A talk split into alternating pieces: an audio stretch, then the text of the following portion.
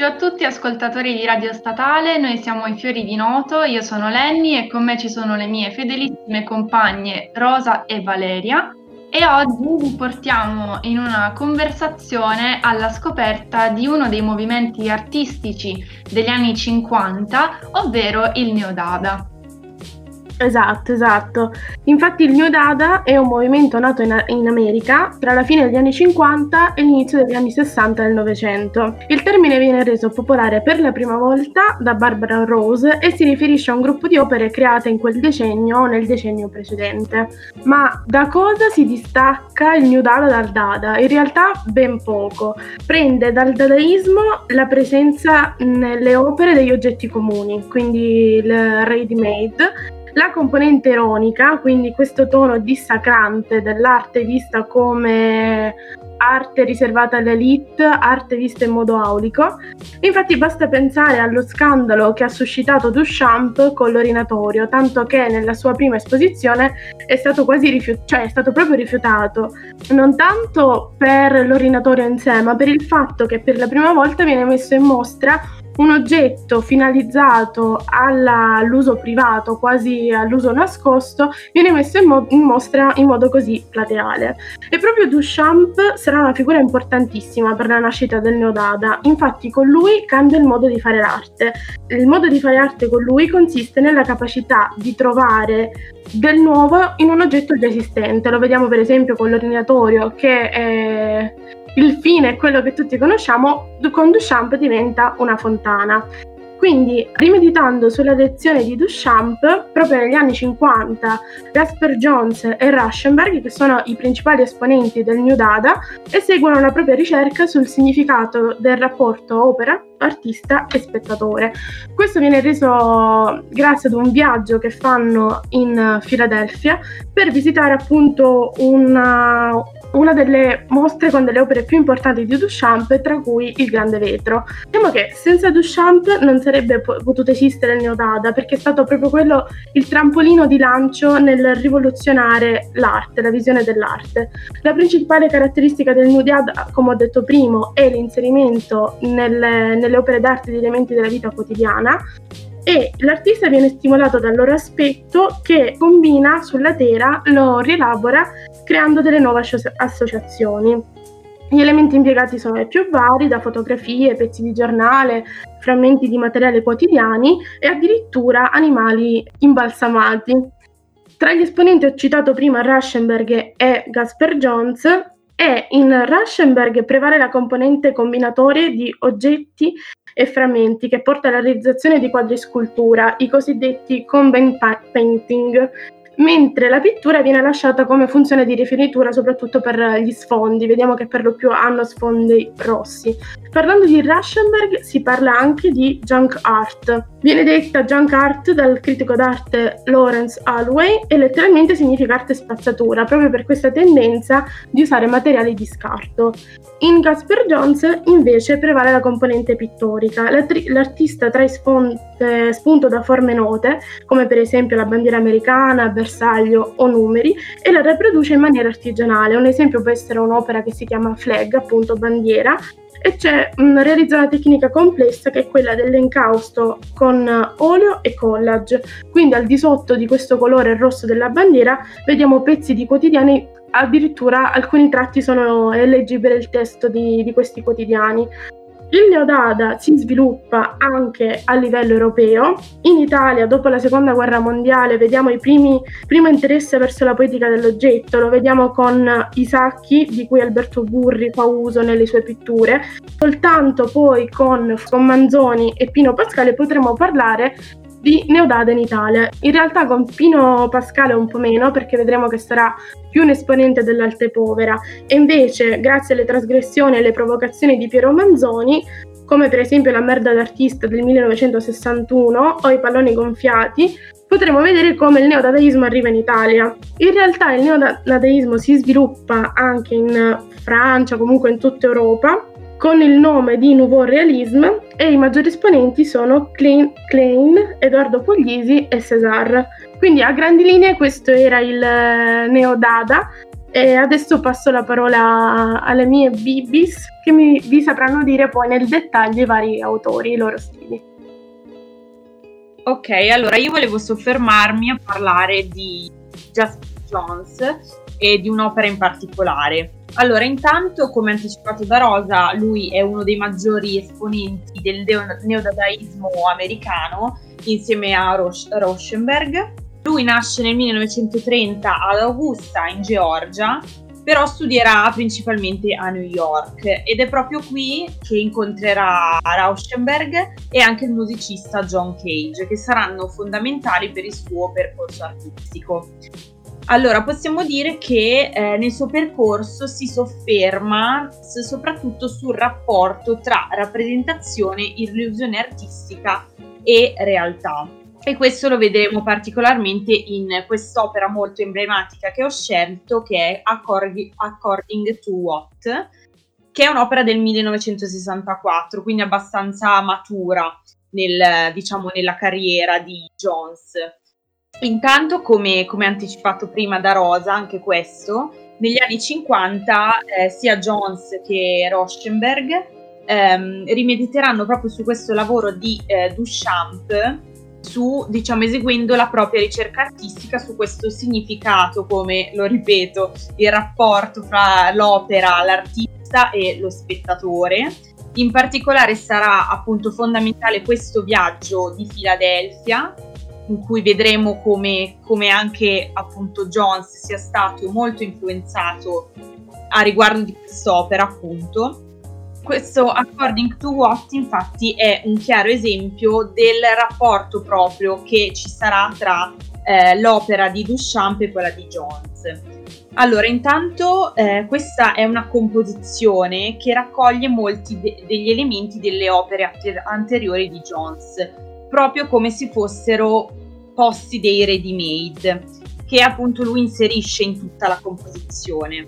È divisa in vari pannelli, i quali hanno, diciamo, ognuna un tema, un motivo diverso, ma nell'insieme formano questa riflessione, diciamo, sul dipingere, sul pittore. Emblematico è, diciamo, questo elemento in alto a sinistra, che è una sedia eh, quasi appunto con delle gambe umane, però senza il corpo praticamente. È una figura che in realtà questa appare per la prima volta in un'altra sua opera che, anteriore che è Watchmen.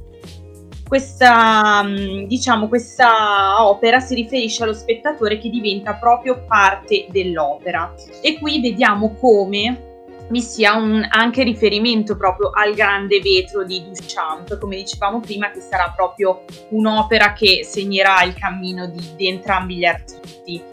Diciamo che poi, tra l'altro, in questa parte dell'opera, stranissimo è il fatto che eh, si possa praticamente aprire questo parte di pannello e vediamo tra l'altro all'interno questo quadro con il profilo di come se Jones avesse voluto mettere comunque colui che è l'ispiratore della sua opera ma allo stesso tempo come un'ombra cioè che non sovrasta poi quello che è il, l'opera, l'idea di, di Jones stesso.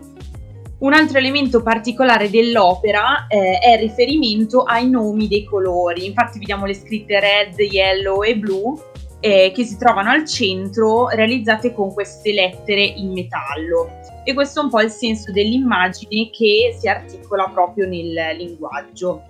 Invece poi troviamo nella metà destra dell'opera delle pennellate che possono riferirsi diciamo all'espressionismo astratto tipico degli anni precedenti al Neodada ma che appaiono come quasi delle pennellate ferme, congelate. Anche in questo caso come se fossero dei ready made, cioè delle pennellate che diventano proprio degli oggetti.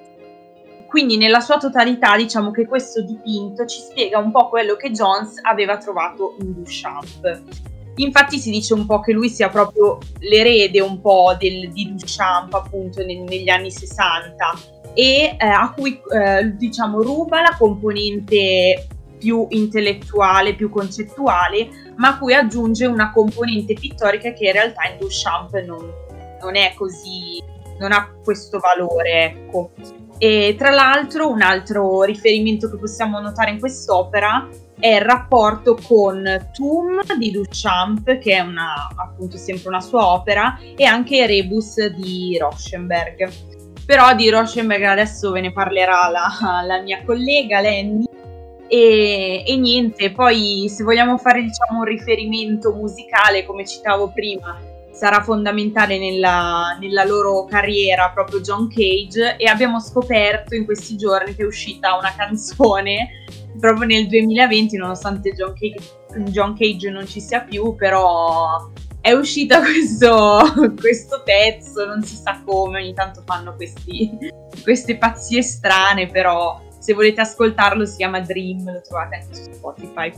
Prego lascio la parola a Lenny Perfetto, adesso andiamo ad analizzare l'altro capostipite del, del movimento del Neodada, eh, Robert Rauschenberg, eh, che nasce nel 1925 in Texas e si avvicina alla pittura poco più che ventenne.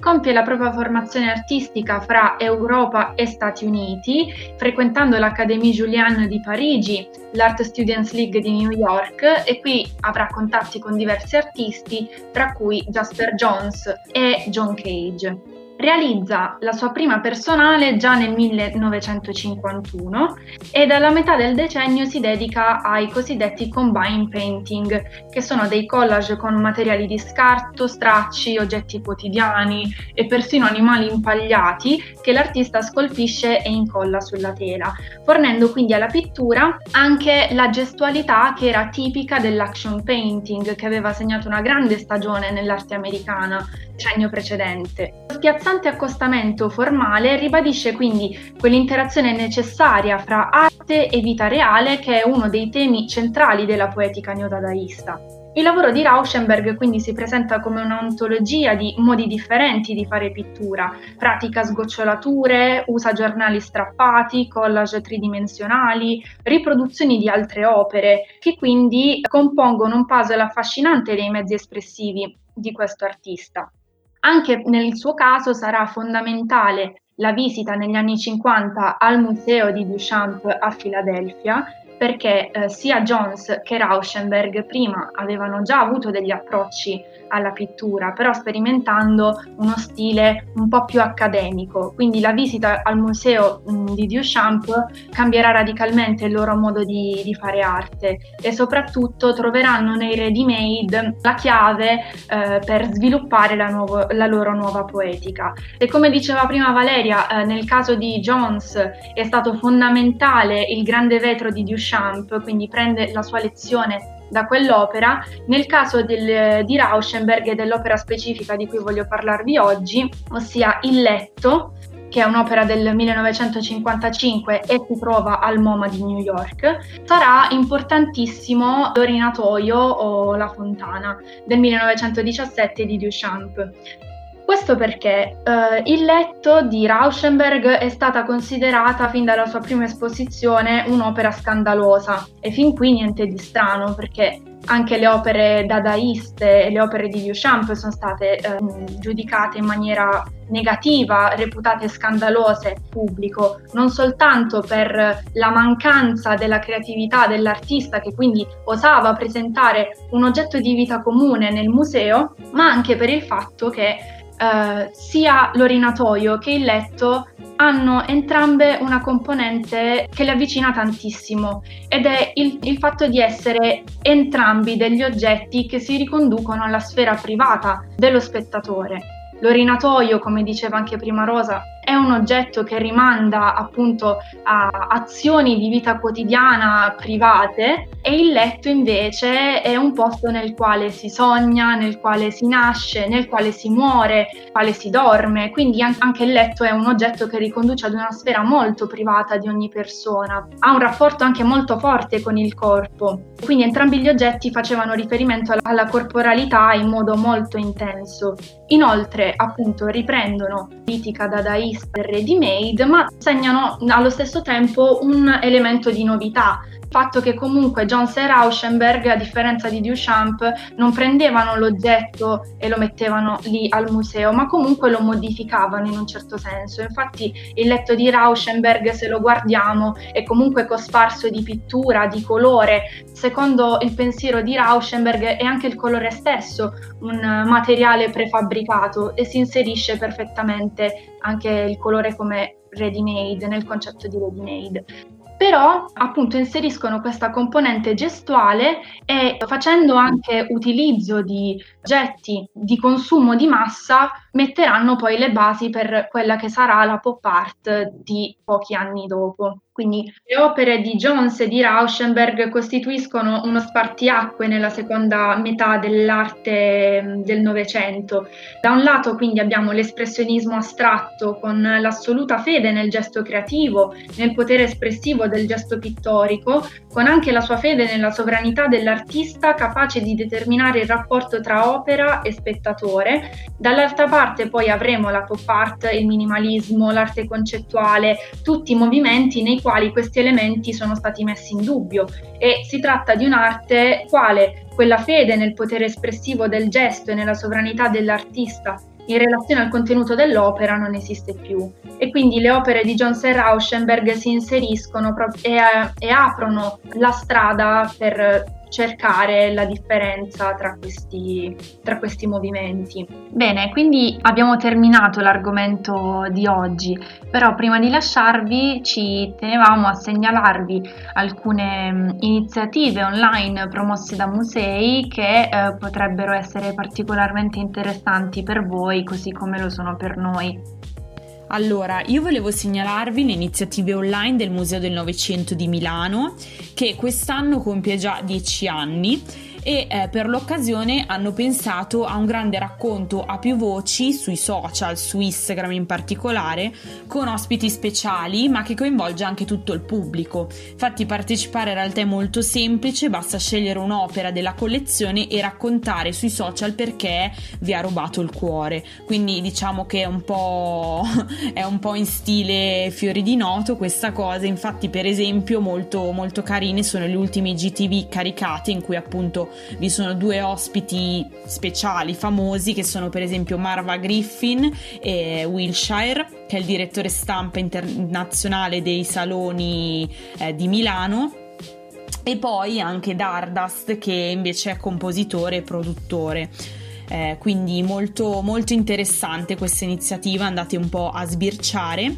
Poi un'altra, um, un'altra occasione che eh, non, non, potete perdervi è la giornata del contemporaneo che si terrà sabato 5 dicembre, che è una manifestazione promossa da Amaci Musei che ormai da 16 anni eh, coinvolge musei, fondazioni, istituti privati, pubblici, gallerie, insomma. In particolare il Museo del Novecento ha scelto di partecipare con il progetto di Silvia Giambrone. Eh, anche qua trovate tutto su Instagram, appunto ve la segnaliamo proprio perché oggi abbiamo parlato di, di arte contemporanea, diciamo siamo un po', un po' nell'ambito. Questo è quanto. Esatto, altre iniziative sempre per tornare su Instagram o sui social vi propongo Brera On Air, quindi stiamo parlando sempre della, della Pinacoteca di Brera tutto multimediale, è un progetto in cui in pillole, diciamo così, in piccoli video che trovate sia sulla pagina Instagram di, di, della Pinacoteca sia sul sito ufficiale, ci fanno vedere dei piccoli pezzi della, della Pinacoteca, tra cui presentazioni, visita all'interno di depositi, accesso alla collezione e ho visto una cosa bellissima secondo me, che c'è uno speciale sul restauro, quindi possiamo visionare come viene fatto il restauro e possiamo entrare dentro quelle stanze che sono sempre un po' inaccessibili per noi che non siamo del settore, insomma.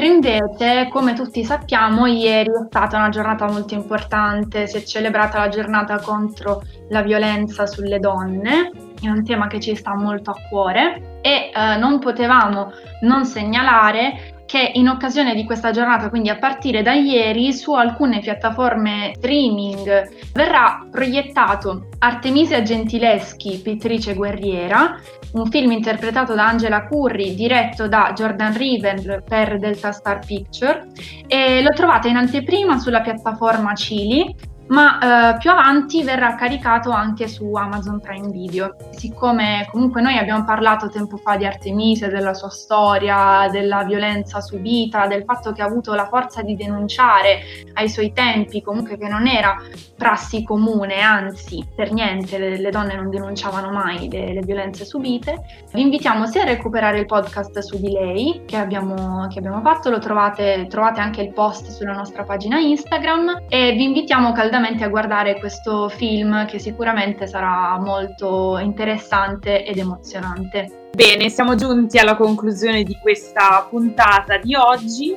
Eh, speriamo di avervi deliziato con questo argomento e ovviamente vi aspettiamo sulla pagina Instagram con i nostri post, con le nostre storie e anche sulla playlist che aggiorniamo ogni settimana. Ovviamente il podcast lo, porta- lo trovate sia su Anchor che Spotify. E niente, vi aspettiamo la settimana prossima con una nuova puntata e nuovi argomenti. E buona, buon weekend, buona settimana. Ciao a tutti!